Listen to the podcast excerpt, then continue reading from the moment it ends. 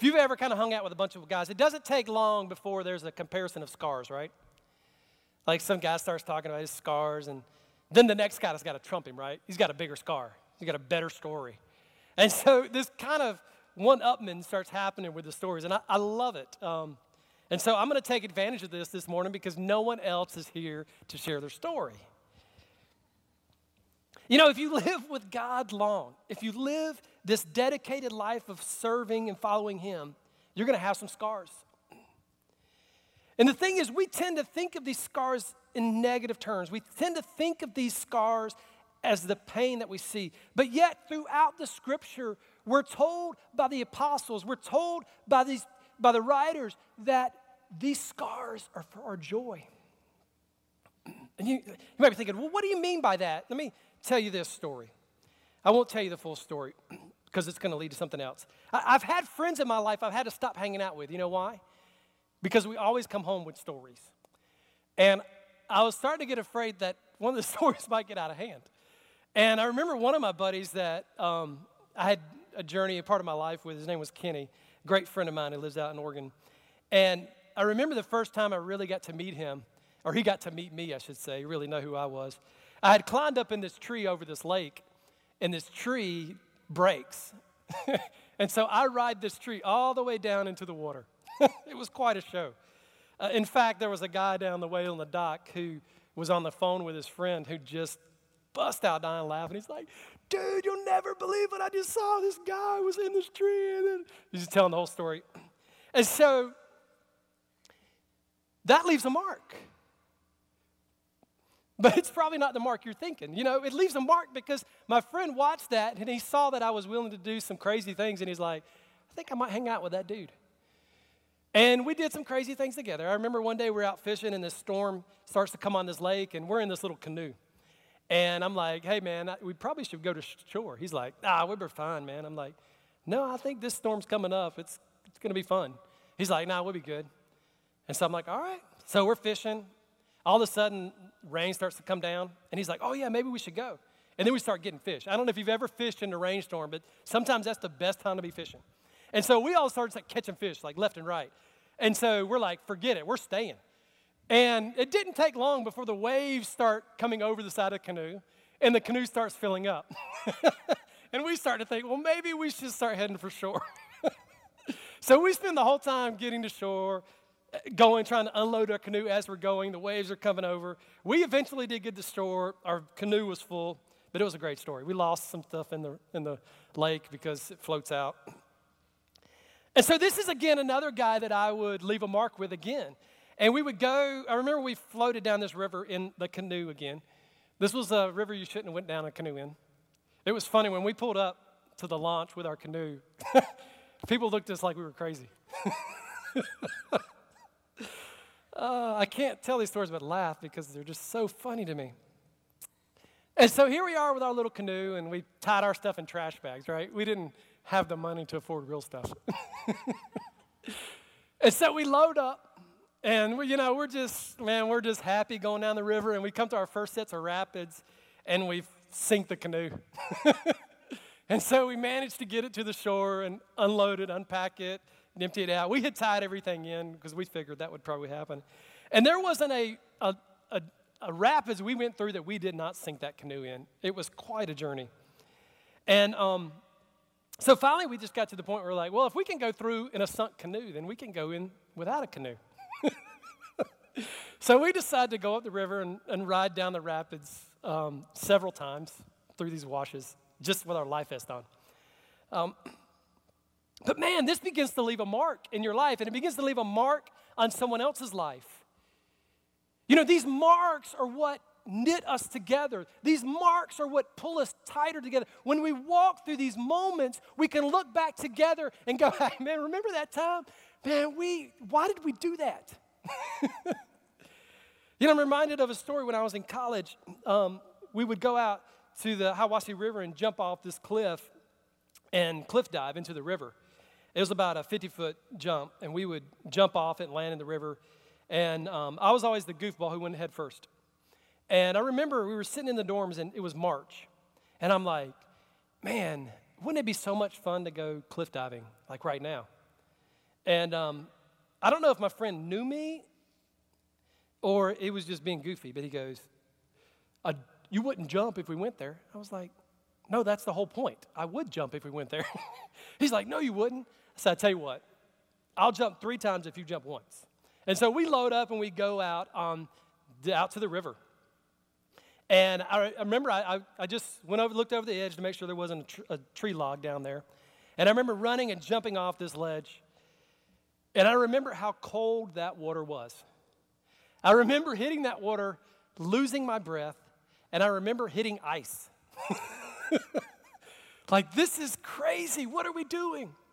But there's those moments in life where you do some crazy things, and in the midst of that, you feel alive. You feel lively. You feel excited. You feel this rush that flows through your body. And I remember I was like, well, if I said I'd do it three times, I got to do it three times. And so I remember do, I jumped three times in the freezing water. It was so cold. And we get back in our car. I get back in my car and we start taking off. I'm like, we got to get the car going. I got to, you know, get the heater going. And I remember I went into hypothermia. And I, I'm sitting there trying to drive my car. My body is just shaking and convulsing. And I'm, I'm thinking I'm going to, you know, I'm like, we're going to die. I'm, one, I'm going to die from hypothermia. Two, we're going to die because I'm going to wreck the car. and so my buddy has to kind of like try to take over the control of the car. And I'm trying to find something to wrap myself in better to warm up. And the funny thing is, my life, I find it with a series of moments where I almost die. Somehow my life is shaped this. Like, I have so many near death experiences, it, it doesn't make sense. But you see, these things leave a mark, and they leave a mark on the people I was with. You see, God doesn't lead us into temptation, He redeems us from our sin and the sins of others. You see, He will lead us into testing, He will lead us into moments of testing, but this isn't for temptation. He leads us into moments of testing, proving not that we are sons of God, but that He is a good Father. His fatherness proves our sonship. You may be saying, what, what are you talking about? If you remember the story of Adam, Adam is here and he's in the garden and he's faced with temptation. Satan comes in to tempt him and he's being tested. Do you really believe that you're a son of God? Do you really believe that God has marked you? Do you really believe that God's hand is on your life? And we see a parallel with that in Christ when he enters the, the, the wilderness. And so I want to jump into that this morning, Matthew 4. And so if you have your Bibles, go ahead and turn there. And I want to pray and ask God that He would come in here and just fill me with His presence and, and give me His strength. So, Lord Jesus, I do. God, I thank you for the prayers of the saints right now that are being extended toward me.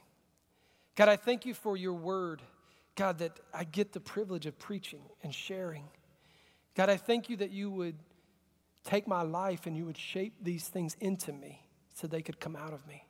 God, that you would write my story. God, that you would write the days of my life, that you would write the chaos. God, that you would write the adventure, that you would write the insanity. But God, you do that. God, and you've marked my life. God, you've marked it with my friends. God, you've marked it through pain. You've marked it in the valley. But God, I can stand here today in great joy and say, I look at those moments with a joy and with tearful laugh because you are a proven father who loves me. And I thank you for it in Jesus' name. In Matthew 4 1, it says, Then Jesus was led up by the Spirit into the wilderness to be tempted by the devil. And after fasting 40 days and 40 nights, he was hungry. And the tempter came and said to him, If you are the Son of God, command these stones to come, become loaves of bread. But he answered to them, It is written, Man shall not live by bread alone, but by every word that comes from the Father's mouth. And so I want to break these down and look at the three different temptations that Jesus walks into. I want to compare them with other stories in the Bible, but more importantly, I want us to be able to take a look introspectively at these things. Because when the, Satan came into the garden and he begins to tempt Eve, he says, Did God really say? And maybe you're sitting at home this morning or in your office or wherever you are and you're listening to this and you've heard the enemy echo in your ear over and over. Did God really say? I mean, come on, did God really say? Look at your life. I mean, look at the circumstances. Did God really say that? And so he comes up to Eve and says, Did God really say that you could eat of all the fruit? Well, why not that tree? Oh, it's because God is withholding from you. The enemy begins to plant this idea, this seed, this lie into the mind and heart of Eve and into the mind and the heart of Adam that God is withholding from you. If you've lived long, you've felt this. You've felt the words of the enemy speak to you that God is withholding. That in your heart you feel like there's a promise for something, but God is withholding. You see, the enemy would love to tell you that. But in the end of that, God would like to show you something. You see, Jesus here is being tested. He's being tested in three ways. One is being tested in his identity. Satan comes, are, are, you really the Son of God? I mean, he calls him here, he says, if you are the Son of God. I mean, are you really the Son of God? I mean, we've had several people who've come and said they're the Messiah, you know, I mean, and they've all failed and fought. What about you? Oh, you're really the Son of God, are you? Then why are you starving? I mean, if you're the Son of God, why are you starving? I mean, you can just speak to these stones and make them bread. I mean, if you're the Son of God.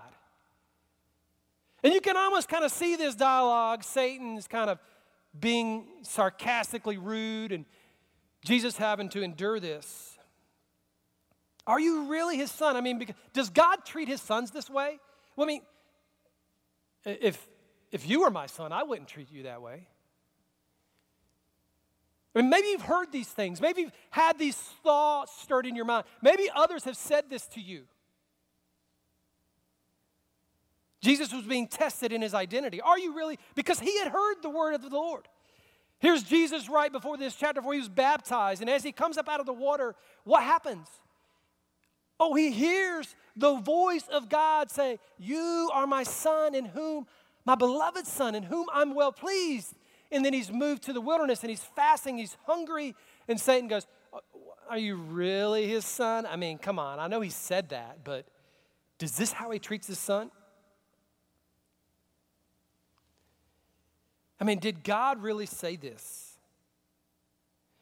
And it's cool. I love Jesus' response here because we, we kind of read Jesus' response just in the text of what's happening. But Jesus makes a reference to Deuteronomy chapter 8. And in making a reference to Deuteronomy chapter 8, he brings up the story of the children of Israel leaving Egypt, going to the promised land. And his response is, Man shall not live by bread alone, but by every word that comes out of the Father's mouth. Now, Jesus quotes scripture here. And he creates this reference to the Israel, the true sons of God, in, in ethnic form. And as Israel walks through the wilderness where they failed, Jesus is victorious. Catch this. Where the children of Israel failed, Jesus is victorious. Deuteronomy 8, 23, 8 chapter, excuse me, Deuteronomy chapter 8, verse 2 through 3 says this And you shall remember this is uh, uh, Moses when he is giving them the charge into the land. He says, You shall remember the whole way that the Lord your God has led you these 40 years in the wilderness. Remember it, that he might humble you, testing you to know what is in your heart. Catch this. Here's Jesus in the wilderness. He's being tested. And Satan comes and says, Oh, well, why would God do this if you're his real son? Oh, oh, let me, let me, let me show you. Hey, oh, let me, let me, let me teach you. Let me show you what Moses said. That he might humble you, testing you to know what is in your heart, whether you would keep his commandments or not. And he humbled you and let you hunger. But catch this and fed you with manna, which you did not know, nor did your fathers know, that he might make you know that man does not live by bread alone, but lives by every word that comes out of the mouth of the Lord. You see, in their hunger, in their quest for identity, in their quest for purpose, in their quest for fulfillment, I hope you can see this in your life right now. As Israel is on this journey to the promises of God, they're on this journey to find out who they are, their identity, their purpose, the provision of God. As they're on this journey, they failed to trust God, but rather they worked out their own establishment of what God's word meant.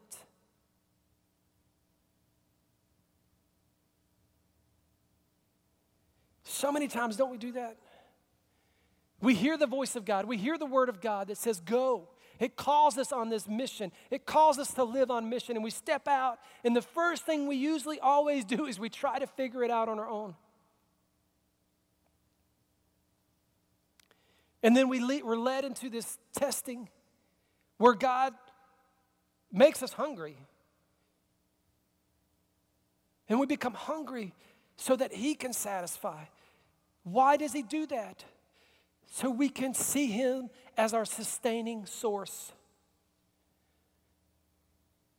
Are you seeing Jesus as your sustaining source? Is He your sustaining source? You see, they didn't do that. They despised it. They gr- grumbled against it. They rose up in rebellion. Yet Jesus is here in the contrast. He is in his obedience and he is trusting in his Father's plan. Satan says, Man, if, you, if you're really the Son of God, why don't you just, you know, take care of yourself? I mean, you have the authority, right? You have the power to speak to these stones and they can be. I mean, if you are the Son of God, you can do that. And Jesus' response is, No, I, am not here. My identity doesn't rest in what I do, my identity rests in who He is. And God will strip me of my identity so that I can see His identity. You see, the story in the garden is not that Adam fell. The story in the garden is that, that God was faithful, that God restores, that God took upon himself the punishment that was due Adam. The story of Abram is not about Abram, but it's the faithfulness of God that through his brokenness, that through his weakness, that through his inability, God would come through and provide the promise. The story in David is not of David. But that no matter what obstacle comes against you, it cannot stop the purpose of God in your life. See, these stories matter. Why? Because they're a story of God's faithfulness. Your story matters. You know why? Because it's a story of God's faithfulness. The testing isn't to prove your identity as a son. It isn't so that you can say, Man, I'm a son. The, the purpose is to prove the goodness of the Father. If you'll remember the story of Lazarus, here Lazarus is, the word comes to Jesus, Hey, Lazarus is sick. Can you come heal him? Yeah, I'm coming. And Jesus says, I'm coming. And yet Lazarus dies. And his sisters come, his sister comes and says, You know, if, if you would have been here, he wouldn't have died.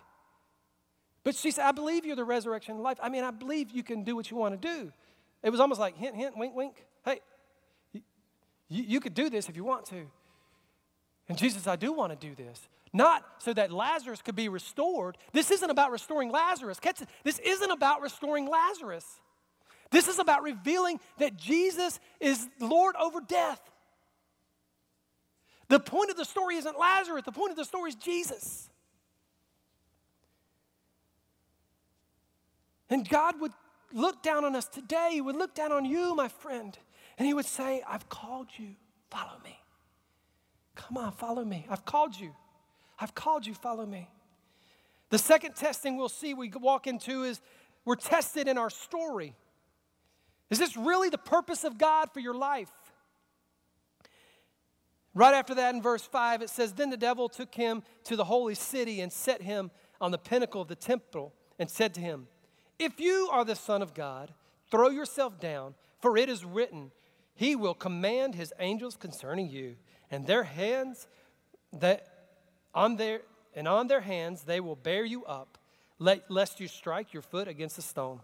And Jesus said to him, Again it is written, You shall not put the Lord your God to the test. And here's Satan If you're the Son of God, well, throw yourself down and take up your own destiny. I mean, if you have a destiny in your life, then go get it. Is God really true to his promise? Satan would say. And he would ask Jesus to exchange his faith for sight. You see, God calls us to step out in faith and follow him in faith. That it was because of Abraham's faith, it was accredited to him as righteousness. It wasn't what Abraham saw, it was what Abraham believed. And it's not what you see, sir, ma'am, young person. It is not what you see that you rest your hope in. It is faith. Pastor John preached on this a little while back. It is faith. Go back and listen. It was a great sermon on faith.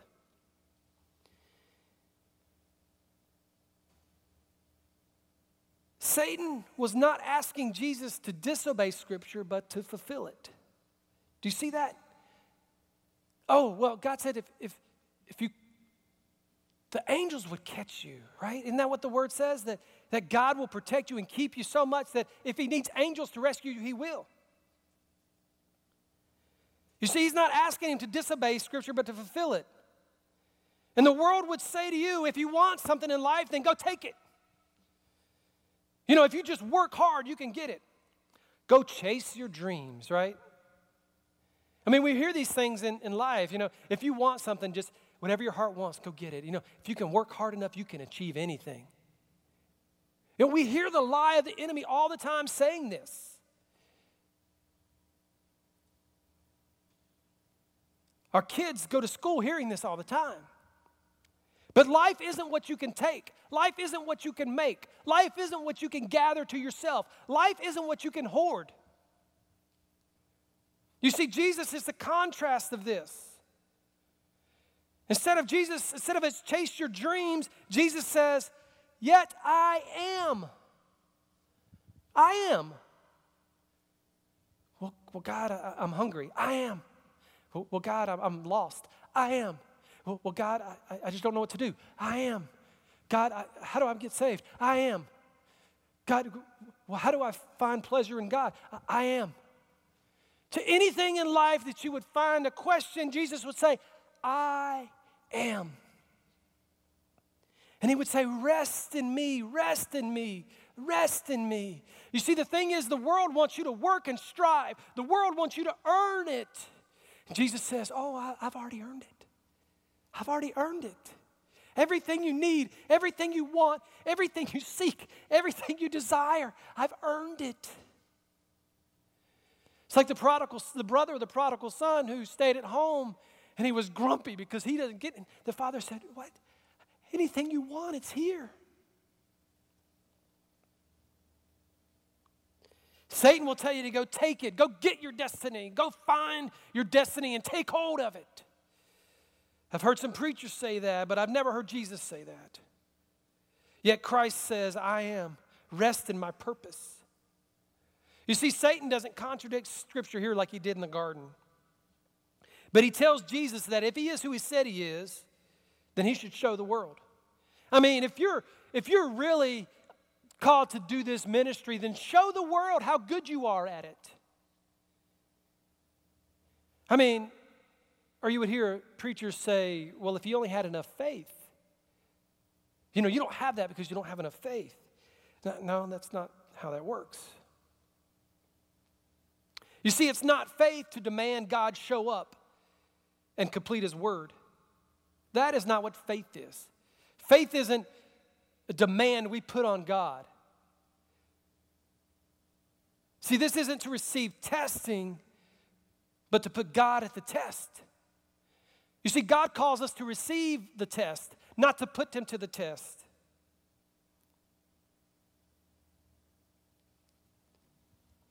You know, Sarah did the same thing when she gave her handmaiden to Abram.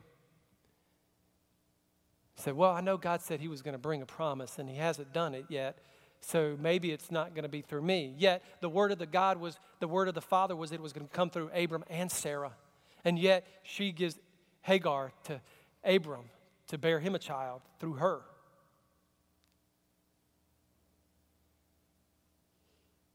It's not faith to demand that God fulfill his promise. It's not faith to demand that God would do what he said he would do. It's faith to wait upon the Lord. It's faith to receive strength in the waiting. It's faith to have eyes that see beyond the natural into the spiritual. You see, the promise of God often doesn't just feel delayed, it seems impossible. Let's say that again. The promise of God doesn't often feel delayed, it seems impossible. And maybe you're sitting right now in area of your life and it feels impossible. Maybe you're looking at a dead corpse of dead Lazarus going, Well, if God would have been here, it would have happened. If God would have been here, he could have done this. You see, when we look at our broken life, when we look at our brokenness, our disjointedness, when we look at all this, we often go, well, how could God? You know, I tell you that in this, there's a testing of our story, of us finding our purpose. And so many times in life, I feel like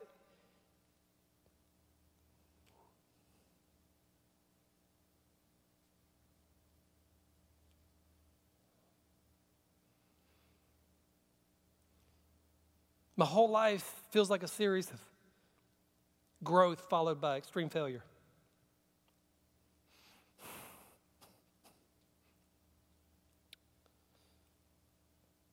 That in the world's eyes, it would look like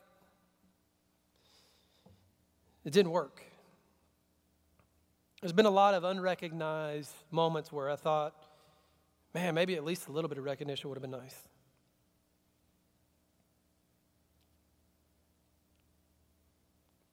You see, my first youth pastorate, I became a youth pastor fresh out of college, just on fire for Jesus.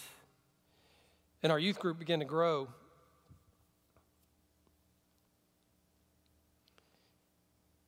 And then I lost it all because some people in the church literally didn't want that many kids there.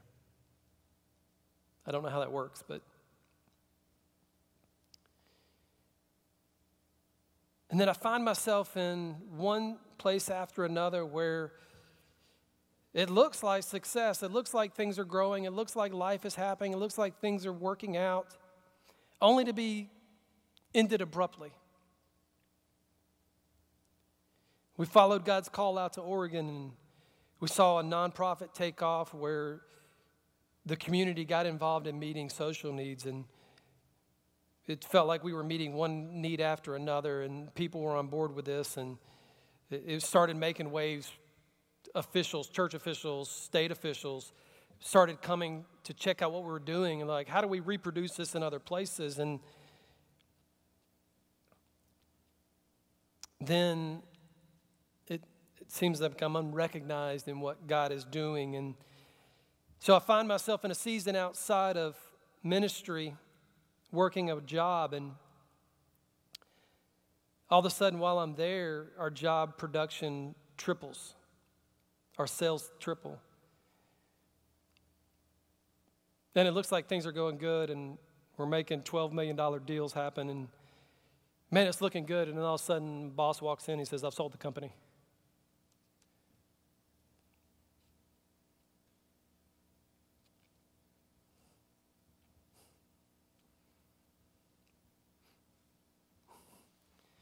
And what do you do when your story doesn't look right? What do you do when your story doesn't add up the way it should in your head?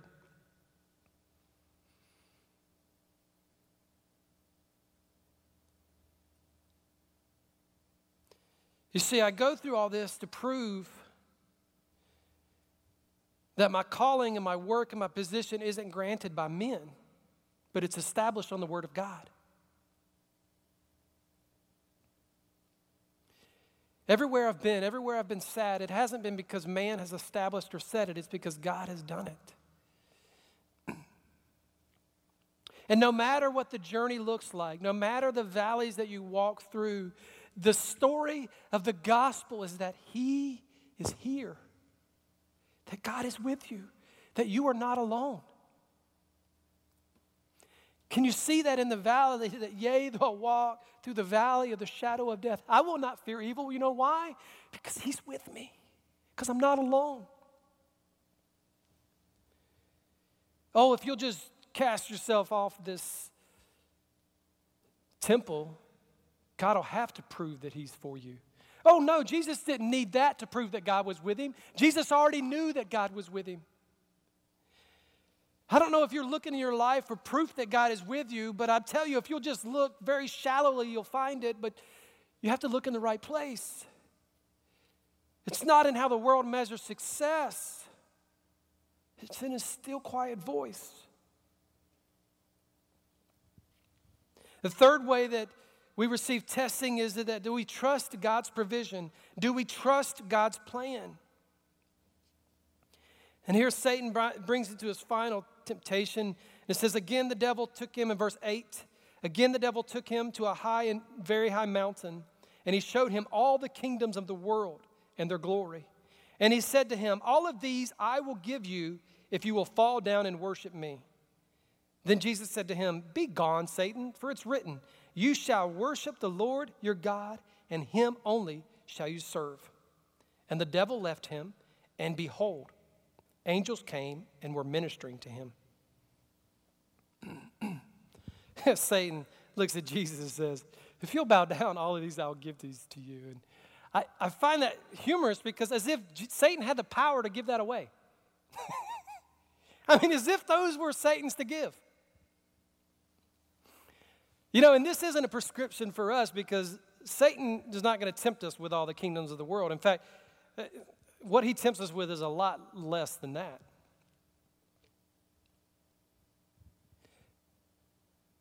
But this isn't a test of whether Jesus will bow down or not. This is a test of are you God's equal? Are you God's servant?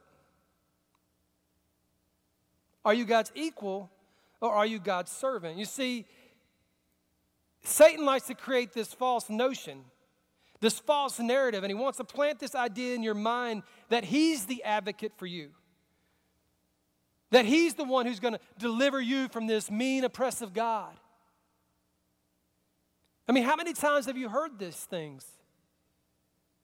I just got to turn on the, the TV and I hear these things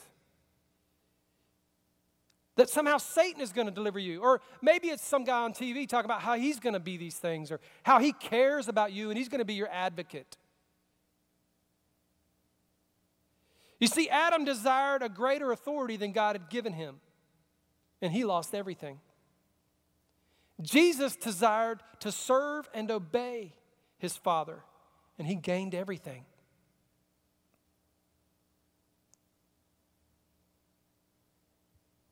You see, have you come to get power? Have you come to get authority? Have you come to get a place of recognition?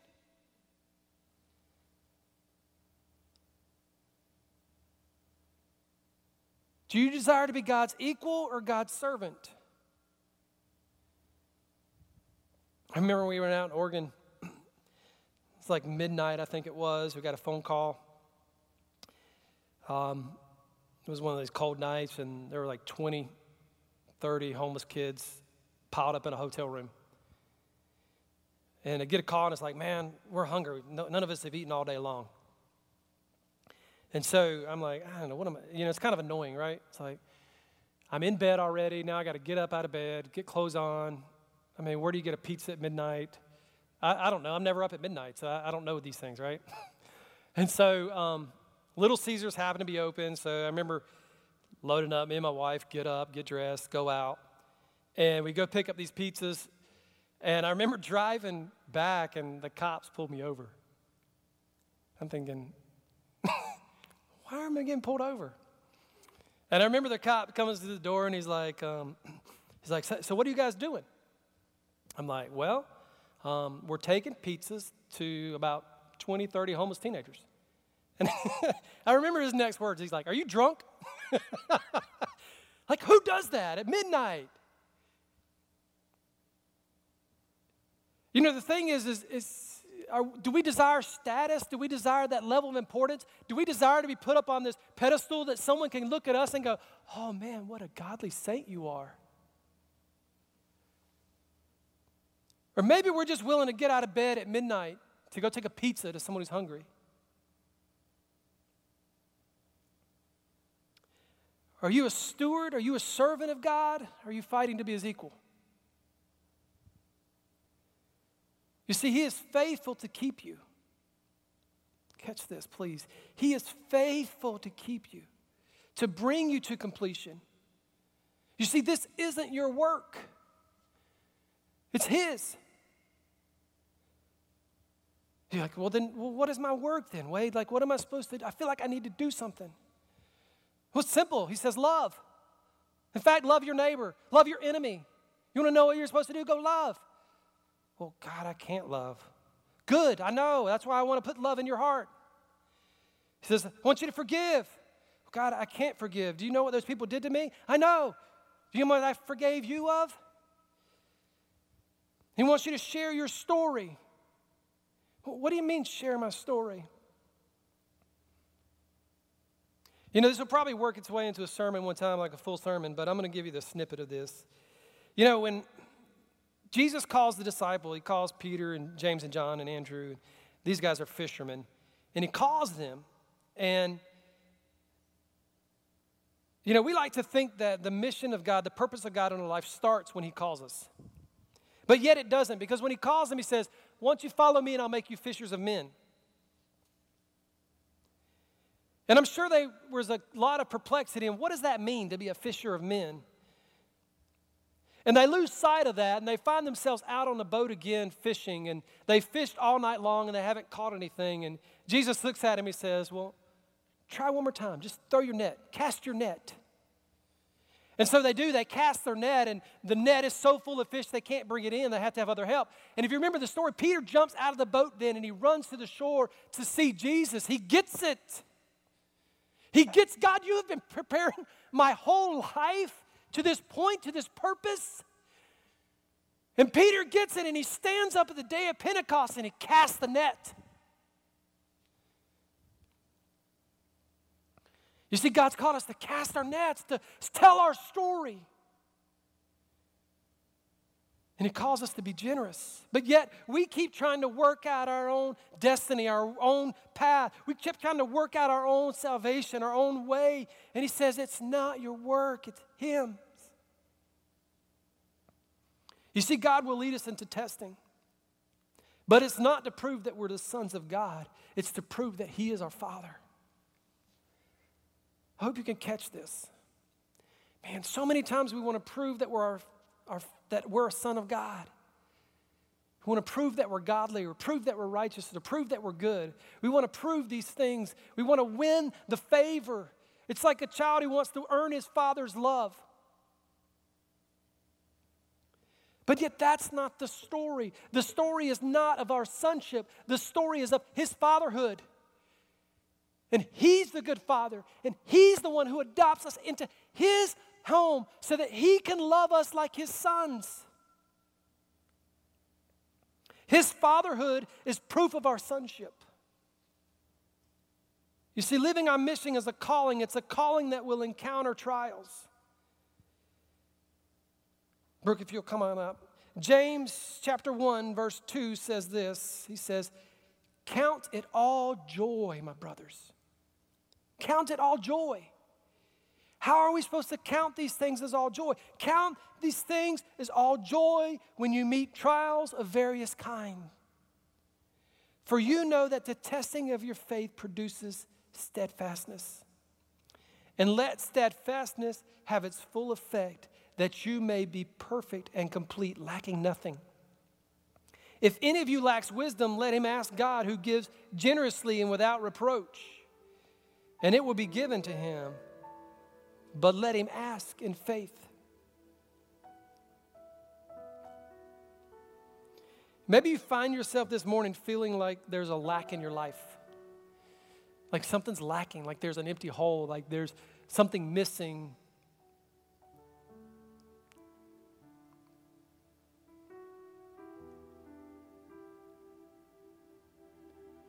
Maybe you find yourself listening to the voice of the enemy saying, Oh, if God really loved you, he wouldn't bring you through this. Maybe you hear the voice of the enemy saying, Did God really say that? I mean, did God really make that promise? Maybe you hear the voice of the enemy speaking to you today that says, Oh, if God loves you, He wouldn't be withholding this from you, would He? I mean, why is God withholding from you? And maybe you find yourself this morning and as we read the book of James, it says, if anyone lacks, let him ask. But ask in faith. So as I end this today, I would say, let us ask, let us pray, let us ask. Not that God would give us what we are lacking, but that He would reveal to us how good a Father He is. You see, so many times we pray, we pray for our lacking and not pray for the revelation of God as our Father.